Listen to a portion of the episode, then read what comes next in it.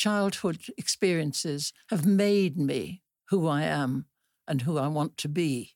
Well, the first time that somebody called me an entrepreneur, I didn't know what the word meant. I'd been sick and tired of being patronized as a Jew. I was sick and tired of being patronized as a woman. Hi, everyone, and welcome to this episode of the podcast in partnership with Najahi Events with the incredible Dame Stephanie Shirley. Let me just give you a little bit of a bio on this incredible human being. She's a businesswoman, a technology pioneer, and a philanthropist. Currently, she's aged 89, so she's in her 90th year. She had a long career championing women in the workplace.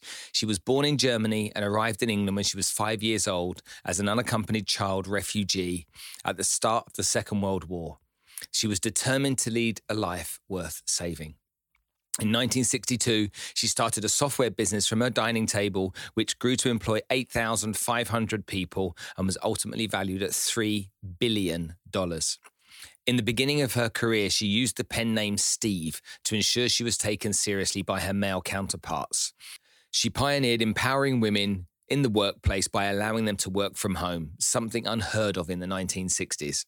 Motivated to share the rewards of her success with a society that had extended such great generosity to her as a child, she decided to give away her wealth. Dame Stephanie's late son Giles was severely autistic and has been the inspiration behind her philanthropic work in the field of autism. She also supports the technology industry that created her fortune. So far, she's given away $70 million. So, a substantial amount of money, all for the good of others. And her book, Let It Go, tells the story of her journey and allows us into the memoirs of quite an incredible human being. I'm really honored, really honored and delighted to say, cue the music for the incredible Dame Stephanie Shirley.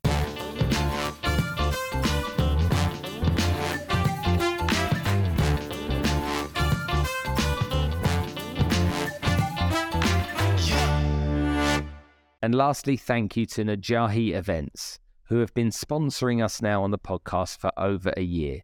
Najahi bring motivational speakers to the region to help inspire, educate, and motivate you to achieve better success and live a better life.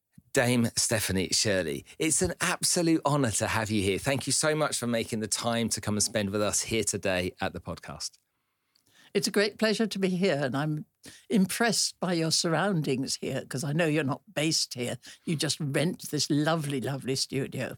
It is nice here, isn't it? It is nice, yes. I, I, I looked at um, 10 studios in London before we settled on this one. And uh, the location of this one, plus the professionalism of the team here, has always been fantastic. So, uh, thumbs up from us too. Yeah, when I've worked around the world, uh, I've often taken office premises that are like this. You just hire them by the day or sometimes even by the half day. Yes. And, and you, you have wonderful, impressive background for some important interview that you want to do. I think that you really have to make it look nice and good and Yes. smart, don't you? Yes. Imagine if you'd come into the back of a, a mobile home or a caravan But of course, or your, something. the approach and this wonderful, fantastic drive as you come up here is very impressive. Oh, there you go. so, an entrepreneur, a businesswoman, and somebody that thought much bigger than business with causes that mattered a lot to you over the years. Now, we have some synergies, even though you may not know them, because autism is very close to my heart as well. I did not know that. Uh, my sister has Asperger's, and so we've had her challenges over the years. I also work with an autism charity in the UAE, which I care about very much. So we have a lot to talk about there. Okay, but also women in business, because my businesses predominantly are run by women, and they're run by women. That's the creative side. they're just better. Yeah. They're at least the women that I have working for my organizations, and I would I can't imagine having men in those positions within my businesses. So hopefully we'll cover that a little bit today as well. so tell me a bit about your story for everybody in the UAE that may not have heard of you before. How did this incredible journey start? What I really feel very strongly is that my childhood experiences have made me who I am and who I want to be. Um, I was an unaccompanied child refugee at the age of five, um, part of the Kindertransport out of uh, Europe from the Nazi regime, um, arriving in England in July 1939. And that was one of 10,000 children aged 5 to 16. And we travelled on trains with about a thousand children on a train with just two adults. So you can imagine the sort of bedlam. It was organised in that we all had labels round our necks so that we got to the right foster parents when we eventually arrived.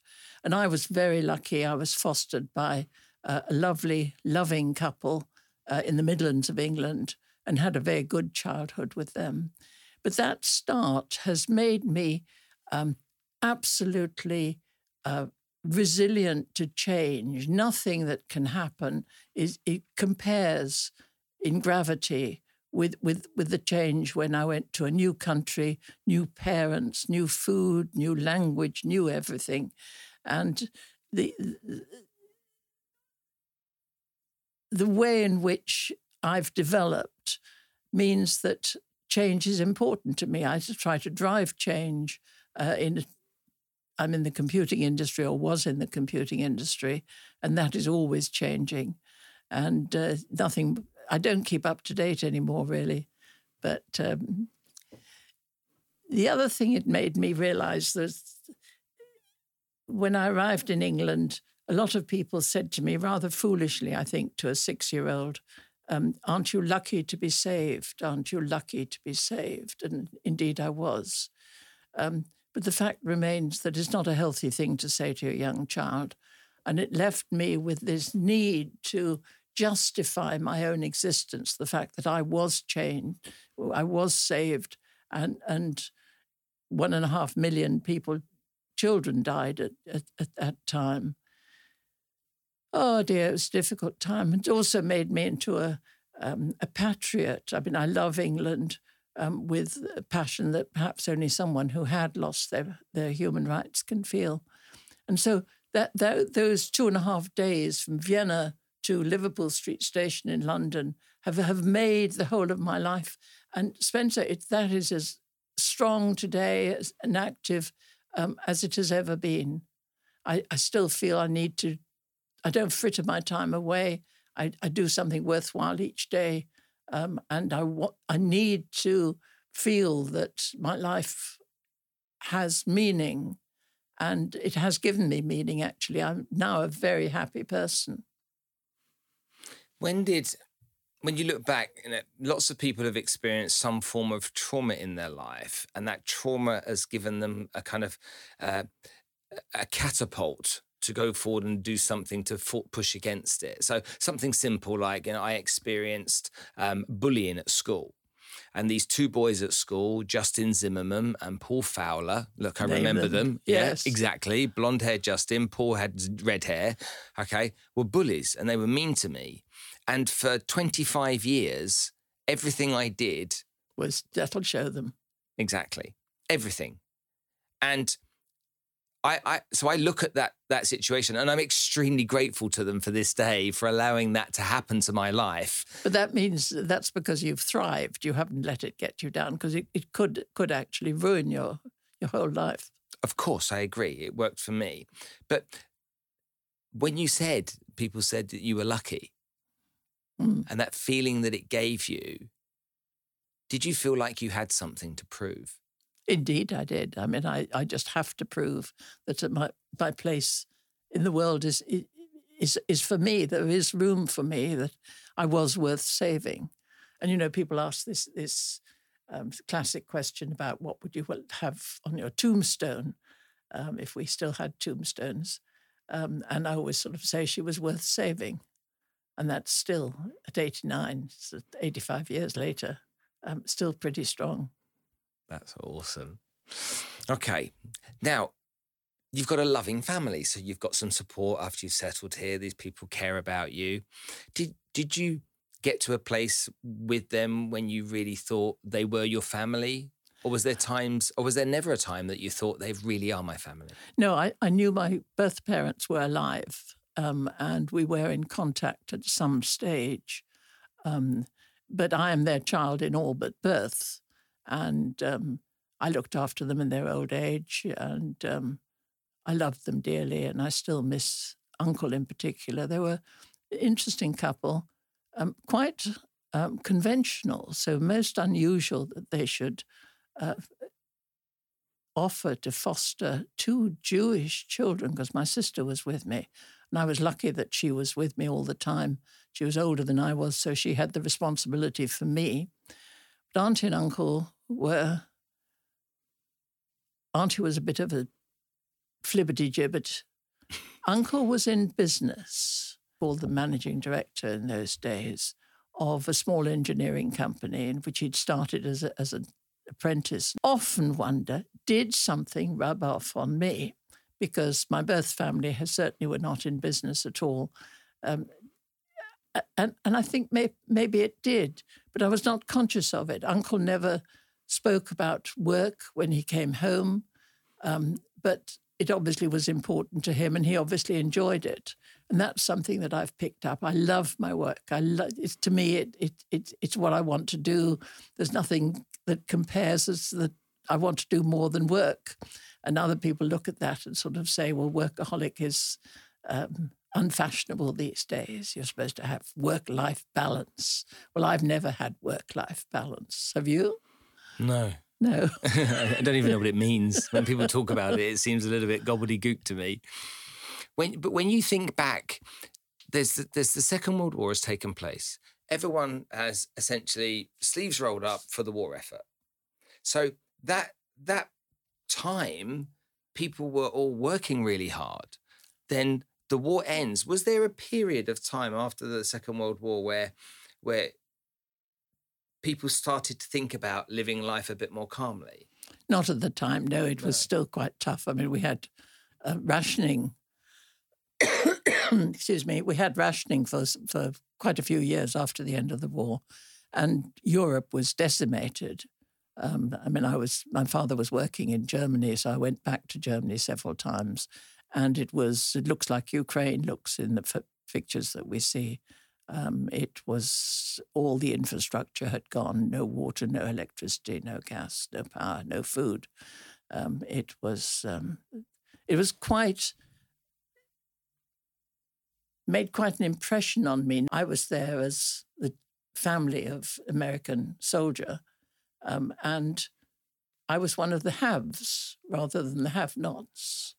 And I always remember that feeling when you suddenly you were the one it had. And I think it gave me this feeling that you you have to share what you've got. Um, it's not enough just to make yourself comfortable and eat and drink and sleep. Um, I uh, I think some of my moral compass comes from those experiences, which were in my teens. Hmm. You've you've had an extraordinary life in business, and you've made some unusual decisions should we say, along the way. And those unusual decisions for, for great reasons, but unusual decisions. And for me, you know, when when I when I've when I've explained who you are to the last 25, 30 people that I've spoken to you about you over the course of the last two or three weeks, if we've been organizing mm-hmm. you to come on the show, I explain and I, I explain briefly who you are. And one of the parts that I explain is that you built a company, created enormous wealth, and decided to give it away. And the response to me saying that to everybody is along the lines of, why would you do that? And I was really Why interested. would you not do that? Oh, don't, don't. We're going to be on the same page shortly. But for me, it was like, I was really interested in the fact that they all looked yeah. at me that way. Everyone was like, but she kept some of it, right? Yeah. You know, that that was the the response. She, she didn't give it all away, and I'm like, well, do you understand the reason why? And the the response is almost there can't be a reason why. How extraordinary. Yes. And so that for me is fascinating as part of the I think the journey. motivation of people going into business is very often financial. And it's not a good motivation. I think you need far more than, than, than the desire to to make some wealth or to get out of poverty, even if it's not wealthy. Um, I knew that education was the only way out of poverty, and um, I love to learn. I love to do new things. I love to make new things happen. And business actually suited me very well, but it was very modest. I mean, you talk about the ho- hockey stick uh, progression, but it was 25 years before we paid a dividend. 25 years, these long time scales. And most of the things that I've done have taken 13 years, 11 years, 17 years um, in, in parallel, obviously, because that's another thing that I think entrepreneurs do. We, we, ha- we have several aims simultaneously. So at one time, I was really aiming to make some money. I, I was also aiming to um, act as a role model for women, to um, enter into a computer field where software was given away free with the hardware and actually make a business out of something that was free.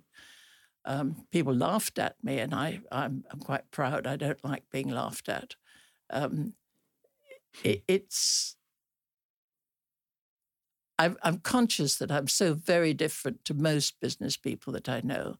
There is a small group of people that I've got to know over the years, and we all know each other because we have slightly different compasses that we're, we're, we're driving the business by. In my case, it was very much something for women. I had been I'd been sick and tired of being patronized as a Jew. I was sick and tired of being patronized as a woman and eventually decided I was I was going to set up a company that was um, the sort of company that I would like to work with, uh, the sort of company that other women would like to work with. Okay, well I'll make it all for women. And for 13 years, it was predominantly women. There were no men recruited. One or two crept in un- unnoticed, un- mm-hmm. unannounced. Um, and it, it was a, a campaign to show that women were equal to men. Uh, this was at a time when women were not allowed, for example, to serve on the stock exchange, not allowed in the army, not allowed to drive a bus, fly an aeroplane. I wasn't even a- able to open my company's bank account without my husband's authorization. And, you know, this was 1962, goes back a bit. Um, but I've, I've enjoyed my business life and um, I've changed a lot over the years, and I look back at some of the things that I did and think, what was I thinking of? um, but they were all very innovative. We moved payroll to purchase ledger, for example. Mm-hmm. Um, we moved, we had everybody working from home, so our fixed costs were down we geared payments to our consultants by, to payments from the customers. All this sort of gearing, these were all new things that I dreamt up myself. Um, maybe I saw somebody else doing it. If I see a good idea, I will pick it up. Uh, I, I, want that. I want to do that. I, I can do that. Um, Some people call it matching. Some people call it stealing. I don't care if it's a good idea. It's a good idea. It's a good idea. It's a good idea. take, take, take me back a little bit because there's an, there's an entrepreneur in you, and everything you're explaining here shows shows a, a creativity. Um, that that you're pioneering different things. I mean, I, I, I must think that you wanted to set a business up for women that supported women it's a big back start. in those that's that's that's at a time where that just didn't happen yeah. you know you must have you yeah. know ruffled a few few feathers so what i want to try and understand is how you started to think like that what it was that got you to to to really start focusing on these areas because you're you're a young lady you're going through your teenage years you're not an entrepreneur at that point okay becoming an entrepreneur is um is, is a brave and courageous thing to do today. Well, the first time that somebody called me an entrepreneur, I didn't know what the word meant. I thought they were being rude about something, you know. but I had that resilience that comes from my childhood, and I think that helps very much because so many things go wrong, and you've got to adapt and modify the whole time. You can never really sit back. I can remember one Christmas um, saying to family, friends, "Oh, the company's." Re-. I mean, she she was a, my company secretary. It wasn't just a friendship. Um, oh, we're really we're going now. We're beginning to fly. And by January, I'd got a breakaway group, and, and the whole thing was going down the tubes unless I did something fairly radical. Um, so it, has been up and down. It's a roller coaster, really. Um, what happened when the legislation meant that we could it was it became illegal to employ only women. Uh, we or even have positive discrimination for women. Um, then the men started coming in, and people always ask, you know, what was that like? Well, the first few were coming in for all the wrong reasons um, and were not very successful. But we eventually found we attracted people of both genders who wanted to work in a collegiate way, who liked to work in teams, who were not um, elbowing each other aside all the time, uh, and were learning from each other. And so I think the company, as a, the company as a whole, became um, entrepreneurial. Uh, it was difficult at times to sort of hold it back and stop it dashing off in all directions because I have learned that focus is so, so important. And I don't naturally focus. As soon as something started, I would really like to back away. And as an entrepreneur, you have to sort of stick with it and get it operational. It's very, you know, people muddle up create creativity and innovation. Um, creativity, it's quite easy to think of a new idea, um, but to make it into something commercially viable, that really is quite a different role and quite different skills. I wanted at one time to go and to, we didn't have MBAs in Britain at the time. Um, so I wanted to go to America to go and take an MBA because that's obviously what I needed to give myself con- confidence in, in business. Um, but I discovered that they only took women in pairs. No. That was Harvard Business School at that time. It goes back a bit. I mean, it's a long time ago now. I've been in business six year, 60 years. That's fascinating when you think about that, isn't it? These things that were just the norm all those years That's ago right. that people didn't think twice. Women in pairs. So you could go with your sister or your best friend. Well, you could go with two students together. I think they were going to share rooms or something like that. Okay. Something probably very practical, but it just put me off. "Oh, God." Why did you choose computing? Ah, well, I was going to be the world's greatest mathematician. Um, I was introduced to mathematics or arithmetic uh, in primary school and loved it, and then had to struggle to be taught mathematics because unisex schools that I attended um, just were not used to teaching science to to girl to girls. I think the only science thought respectable was was, was botany. Um, so I struggled to to get mathematics and started off uh, as a maths degree, but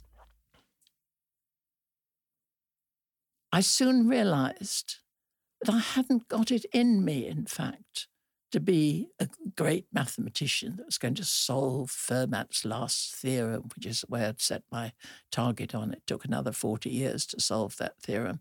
Um, uh, and I think I would have been lost had not the computer industry come along. And so suddenly I switched from being trying to be an incompetent mathematician um, to actually um, moving into the computing industry. It was new, it was brand new. There weren't many women around, but so what? It did, didn't matter. It was all novel, and and interesting. And um, it's there that I was able to make some some impact. And when you first looked at that as an industry, most people at the beginning of that that era wouldn't have picked it up and gone, right, there's an opportunity. And most people would have said, typically, that won't work or that won't be of any great value or we're, we're, good enough with our paper ledgers as it is. So, Well, I, I was the founder funder of the Oxford Internet Institute, which uh, was at a was 2001, uh, which was at a time when the internet was, um, people wondered whether it was here to stay. yeah. I mean, now it's it's just so different. So you get into this computer industry, you see the opportunity, you're like, right, there's an opportunity here. I'm going to get into that, and that's how I'm going to that's how I'm going to build a business. Were you really interested in computers, or were you more interested in business and computers were the commodity? I was interested in computers. How, how wonderful to be paid so well or earn so well um, from something as interesting as, as writing software. I, I just loved it. And I would still be attracted, I think, to that sort of detailed, um, creative, dynamic industry where you know, what I'm doing today is up to is out of date already tomorrow. And, and we're so lucky if we, we're in that sort of situation. Mm. As with media, we all are. It's moving so quickly, mm. so quickly. Scary. Um, the AI, which is you know yeah. the the new one we're half a champion in and half a terrified of, and you know that's going to that's evolving in over days, isn't it? Yes. Very quickly as well. Okay, so an entrepreneur is somebody that that starts a business and grows the business. Your excitement was in to get in there, get it set up, and get going and and move away. Is that? I would always choose to move away once it was established, but it took me 25 years to leave my company. um, but I did eventually um, get out very happily. Um, but why did it take 20? If your if your theory was get in there, get it set up, get the right people in. Clearly, you're adept at getting the right people into business and stepping away. Why did then that take 25 years for you um, to to to to find a way to move out? Well, I obviously wasn't as clever as you you you, you give me credit for. Um, the, the fact is that it, I had no capital at all to start with. Mm-hmm. Um, and it took me a long time to discover what running a business really meant. I mean, I hadn't got the basics of. Um, I can remember the, the, sort of records I kept in the first couple of years um, using a notebook. And on one side, on uh, going forward, um, I put in all the money that we'd earned. And on the reversing it on uh, on the reverse side, I'd put in all the money that we'd spent. And then I expected the accountants to sort of sort it out at the end of the year. And I mean, they were shocked and horrified because it was already getting quite voluminous. um, but I mean, I was absolutely green and it took me a long, long time. Um, I was scared of the money boys because um, I didn't want it to become a, a profit driven um, or profit motivated organization. I wanted this campaign for women to show that we could uh, really be up with the, with the best of them. And um, that took some time to, to make those adjustments. I became a competent manager, never a brilliant manager. I'm a good director. I'm full of ideas. I'm strong on strategy. Um, and I've got some experience now. I served as non-executive director on several uh, companies, and you learn a lot by doing that.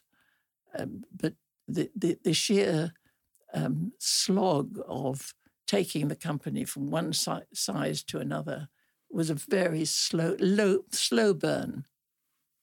I say 25 years before we paid a dividend, but Microsoft took 10 years. Um, so it's, it's quality companies can take time. I think listening to what you've said about 25 years, the first response to people listening and for you guys watching at home right now is that, wow, that's a long time. But now you slip in, it took 10 years for Microsoft to make a profit. Is it such a long time when you think about it? Is it all about turning a business very quickly within 36 months into profit and dividend, and which so many people seem to think is well, what you need that, to be that doing? That is the, the norm nowadays, mm. that people get raise money very early and so have to start doing their quarterly returns and stuff like that. Mm. And um, I didn't want to get involved with the company really once it be- floated on the main stock exchange. It had a successful float, um, but the sheer way in which the company had to be driven thereafter with, as I say, these you know quarterly results all the time was not for me. And um, what I've done is taken my entrepreneurism into the not for profit sector. Mm-hmm. And I call myself a, a, a, venture philanthropist because it's not just that I'm giving to charities, but I'm creating charities. I see a problem, I see something that I think I could um, help with. Um, and will create a team or an, an entity um, I've started about seven different entities of one sort, three main charities, one charity that failed. Um, well, it didn't fail, but it closed after about seven years. Um, and you've got to be in, think long term, think of what's this going to mean to the children of the people that I'm working with today. Um, and I try to, to, to be a, a, good person and, and do good. Um, I think all entre- entrepreneurs who move into philanthropy uh, have the same sort of thing. We're trying to make the world a fairer place. Uh, it's, it's a massive aim and, and, and a minuscule uh, impact on it. Um, but that's what we do. What does happiness mean to you?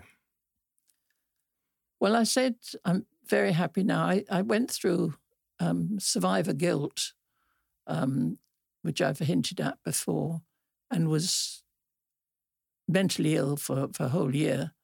Um, but since then, I have actually learned happiness. I'm very content. I live in the present. Um, I don't wish I was somebody else. I don't wish I were some, somewhere else. Um, I just enjoy life um, to the full. And to me, that's having a, a, a, purpose to my life, of having it full of meaningful activity. Um, I don't have any religion, but I do lead a spiritual life, I think. I try to concentrate on the things that matter um, nature, love, friendship, music, animals. Um, and it gives me an enormous satisfaction when I achieve something that makes a difference in those areas. And it's mainly in autism, of course, that I've made a big impact.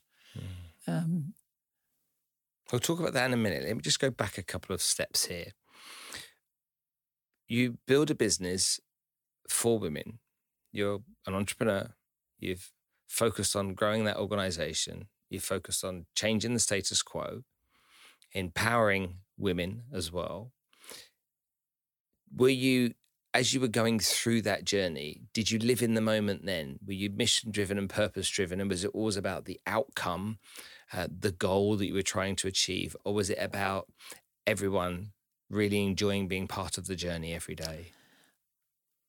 I think I was focused on the goals, um, but was delighted to see that other people were enjoying the journey. I, I, there were whole years when I didn't enjoy the journey myself, but you, you, you then have a responsibility to a company. You can't just walk away from it, and you can't really leave it until you've got your succession sorted out. Succession, for instance, took me eleven years, three three serious attempts um, to get somebody in to run it because it was so different and, and so feminine or oh, Of course, yeah, it was such a different type yes, of organisation. Different type of organisation. So eleven years for you to to step away essentially yes. and allow somebody. Yes. Eleven years. Yeah. And, and, has that got anything to do with your incredibly high standards? Do you think? Not no, so some this, of it but... was chance. I mean, the, the first appointee was an internal appointee, and she she became ill and okay. since died.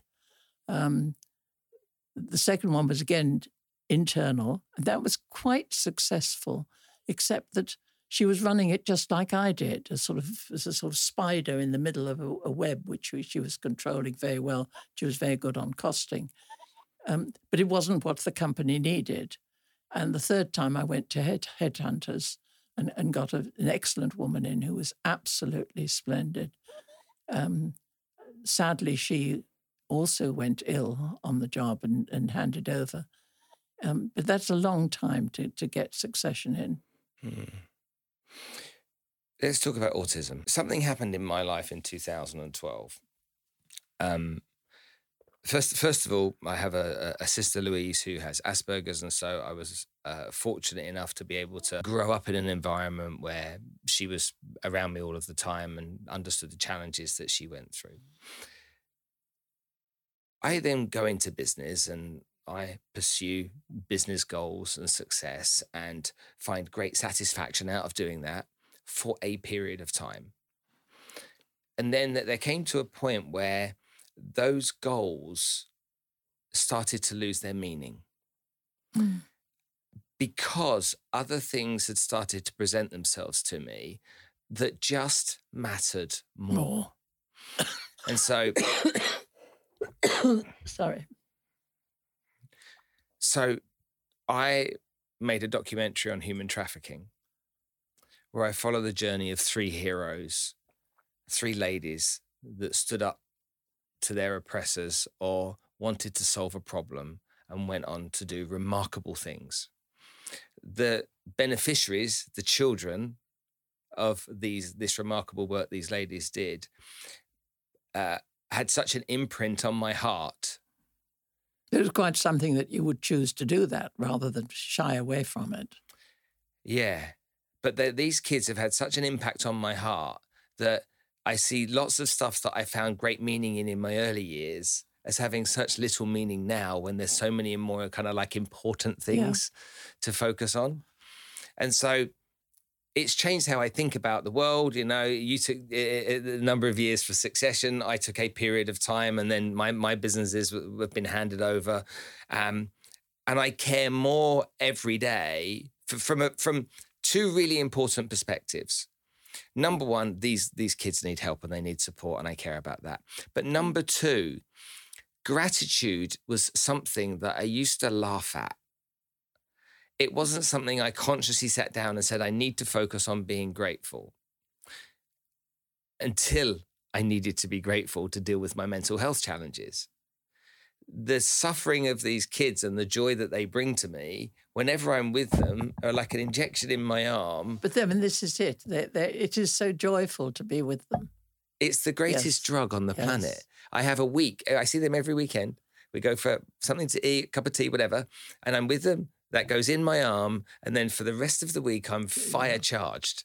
Mm and that gratitude I have really matters to me. Okay, and and I'm very grateful that that and it's like everything else, not everything else, but many other things are just so insignificant. Gratitude is is a, is a, a, a difficult emotion, in that I work very hard so that the beneficiaries of my giving do not feel gratitude to me. It, it it's a, a balanced relationship. Um, and when I get that right, again, there's so much joy in seeing what you've done, but nobody is is in the red. Yeah, I understand that. Their gratitude towards me, I never think about. No. My gratitude towards them, for allowing me to be part of their world and, and to, for me to just be able to do what I do is is it makes me very emotional because yes. and th- those emotions that I get um, a, a, deep, meaningful emotions, whereas the emotions that I, I, I experienced before in business didn't. Yeah, well, one is always developing. I mean, the things yeah. that you did yesterday look so trivial, so so simple. Uh, very well put. So tell me how how autism has played a role in your life and the work that you've done to to help and and um, develop what has happened to people that have been suffering from autism over the years. Well, my work from autism stems entirely from the fact that our only child what turned out to be autistic and learning disabled and lost his speech at the age of about two and a half. So he lost the little speech that he had. And over a period of days, maybe a week, um, turned into a wild, un- unmanageable toddler. And uh, it went on from there, just worse and worse, I suppose. Um, when he was 13, uh, I broke down. I uh, couldn't manage anymore. Um, he went into hospital, an asylum, really. Um, and uh, I went to hospital for a year. So when I came out, um, it began to make more sense to me. I, I, I realized I couldn't help my son his name is Giles, was Giles. Um, I, I couldn't help Giles by looking after him anymore, but the, what were the other things that I could do? And so I started um, a charity that um, pioneers good services for autistic adults. Giles was the first resident in the first home of the, that first charity. And that seemed to me very appropriate. I feel very good about that. I feel very sentimental. I, not very sentimental. I feel sentimental about that charity because I, have been in there so close. I chaired it for many years, um, and then backed off from that. And after he died, um, I uh, walked away completely effectively. I still help them from time to time. then I started thinking, well, if Giles had had better schooling, and he didn't have bad schooling, but he, long periods without schooling, um, maybe he wouldn't have been so difficult. Maybe he would have been happier, more content, easier. Um, and every parent just wants their children to be happy. So that, that happiness aim is, is quite a significant one. So I set up a school.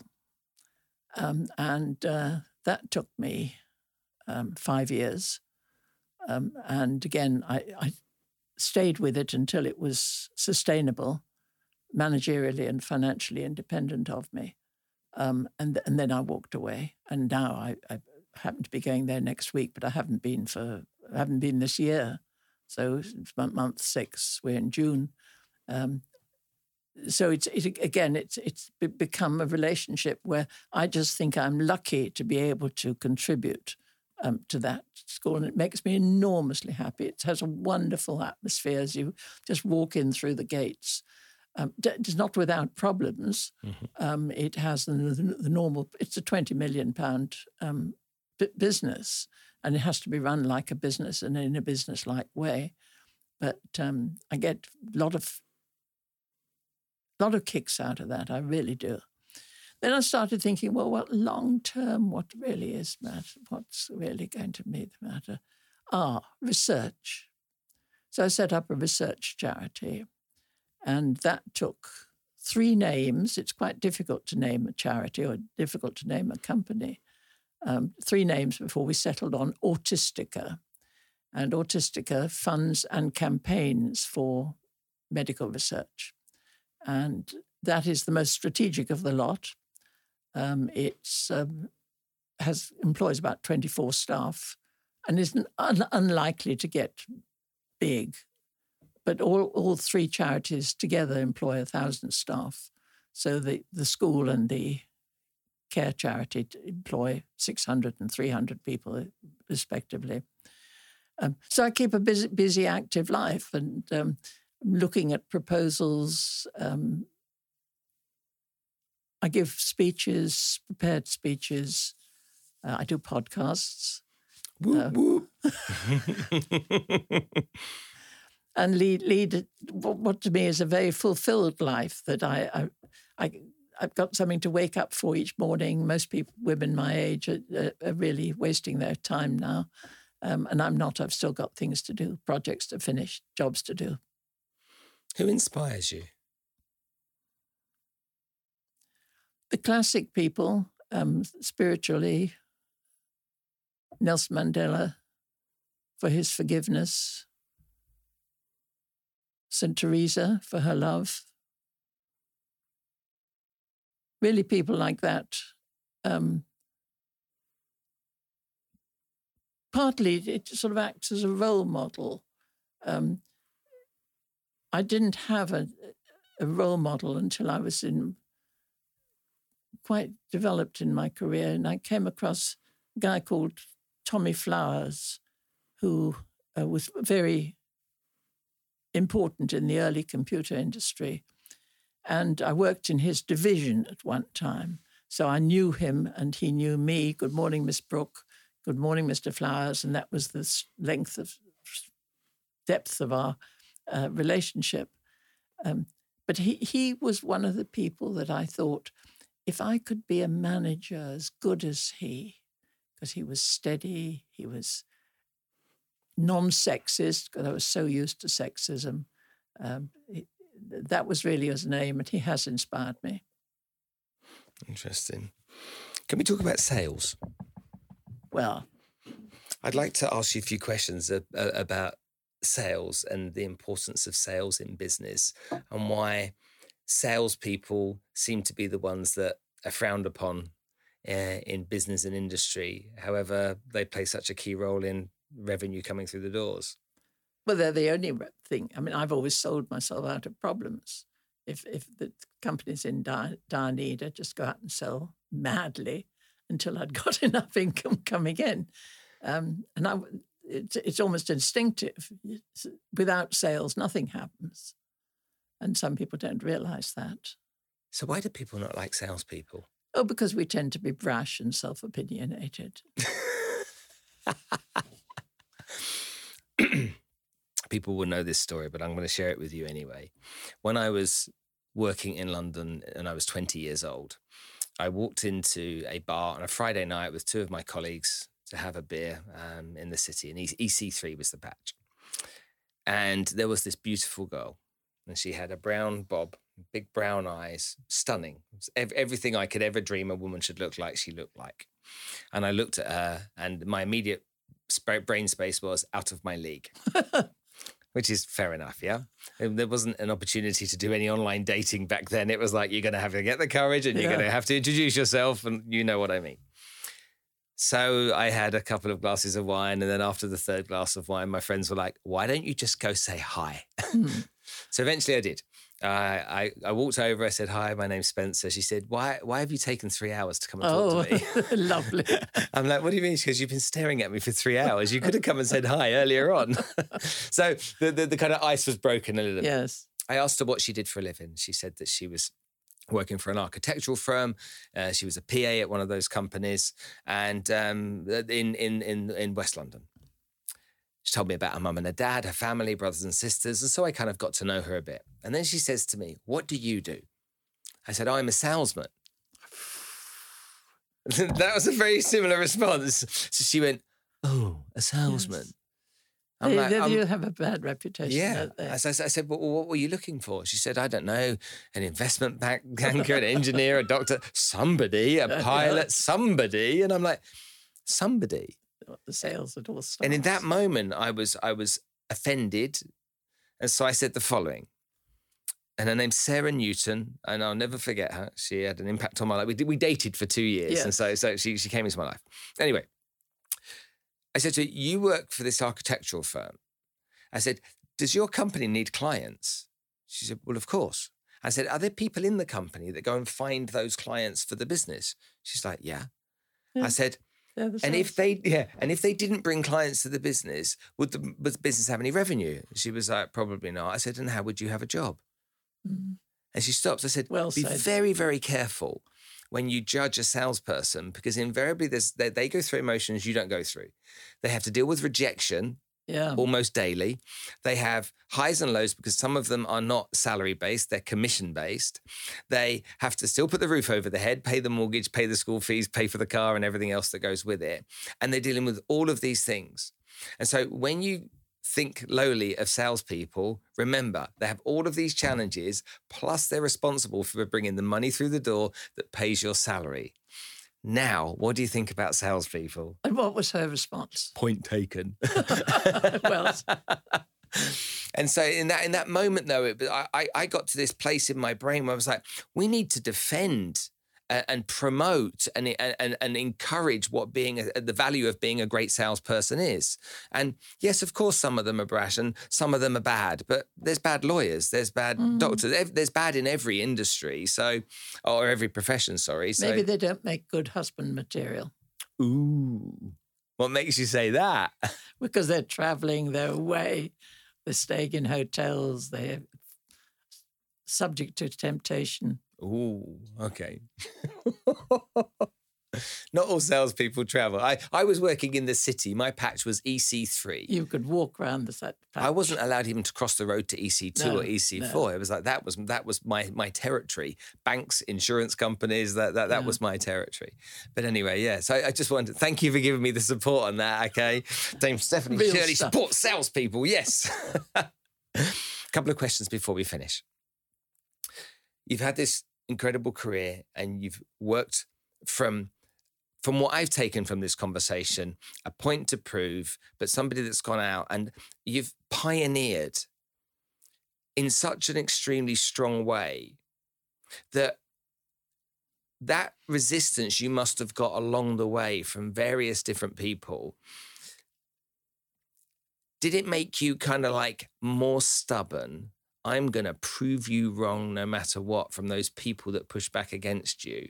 Or did you have empathy for them because they just didn't understand? No, it made me more stubborn. You hit, hit it on the, the nail on the head.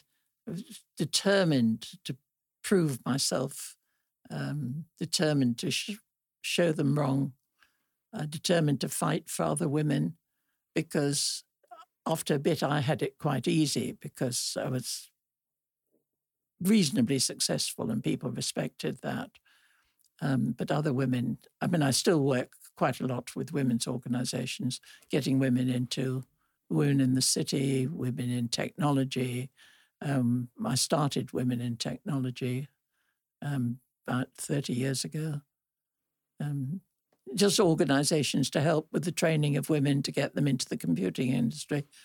At the moment, I'm funding a small project in, for the Wykowska charity in Poland. Um, and that is had the first cohort was 10 women, uh, the second cohort is 23, and that's teaching Ukraine refugees um, to program and learn to work, provide computer services from home. So it's a wonderful way to train migrant women. Mm. And I get enormous satisfaction out of a small project like that. My biggest project was, you know, 30 million, which was the school. Um, but uh, the Wykowskas, you just feel it's appropriate. It, it's um, it's to do with refugees. It's Ukraine. It's topical. Um, I, I, how could I say no when they asked for support? Are you one of these people that when it comes to these types of projects are ruled by your heart. Oh, of course I am. And you're such a, yes. it's almost like you're a, a sucker. Press, press the right buttons. and once people keep them guarded, but once people have found those buttons, then uh, they know how to work you. well, a lot of people approach me for learning disability. And at one time, autism was indistinguishable from learning disability. That was how it was. But that's not the case now. And uh, I know that they're always trying to say, get me interested in, in things like that. Um, I, I'm doing another project at the National Museum of Computing, um, which is again for autism. Doesn't sound very pioneering because what, what I decided to do in, in my charities um, was to concentrate on pioneering stuff, um, not more of the same, no matter how worthy it might be.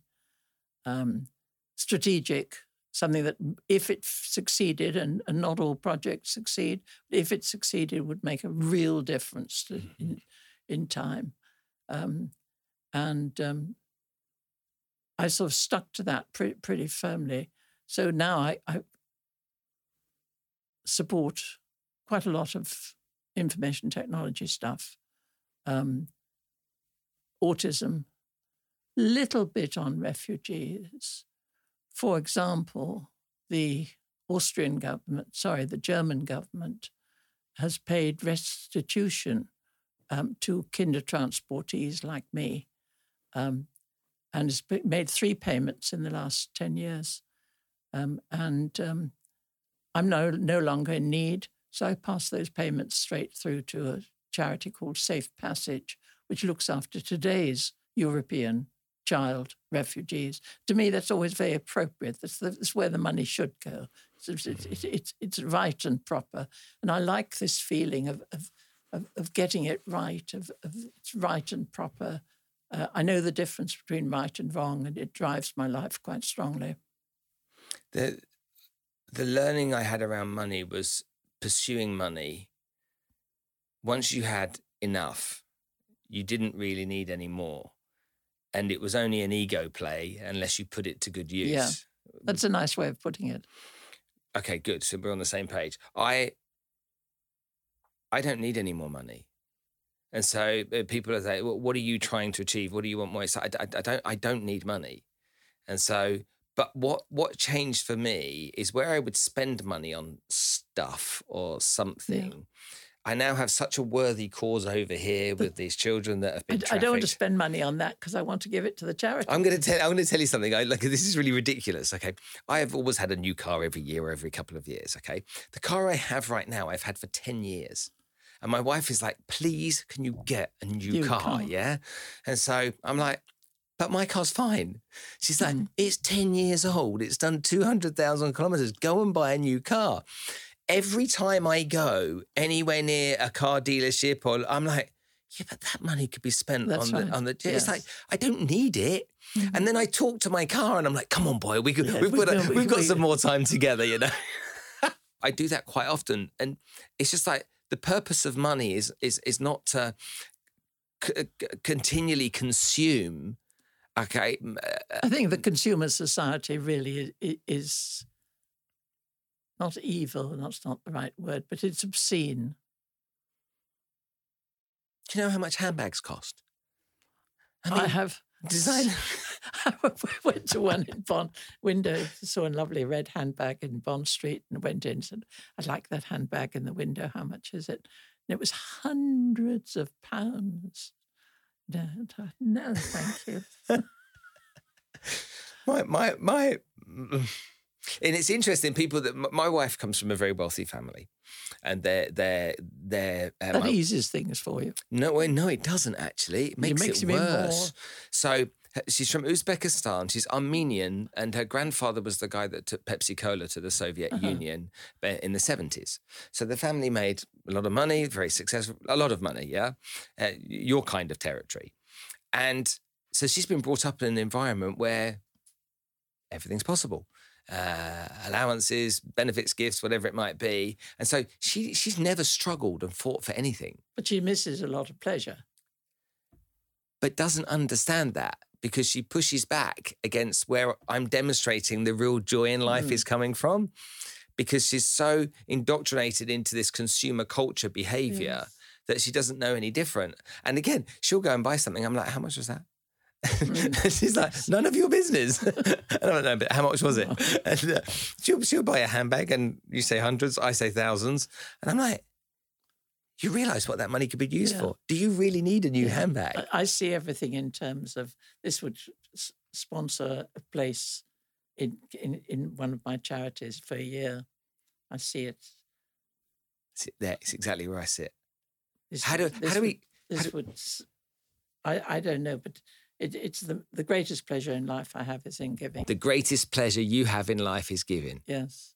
What a great sentence and statement to finish on. Dame Stephanie Shirley, thank you so much for coming to join us today. It's been a great pleasure, really. I wasn't expecting it to be a pleasure, but well, I'm glad you got something from it.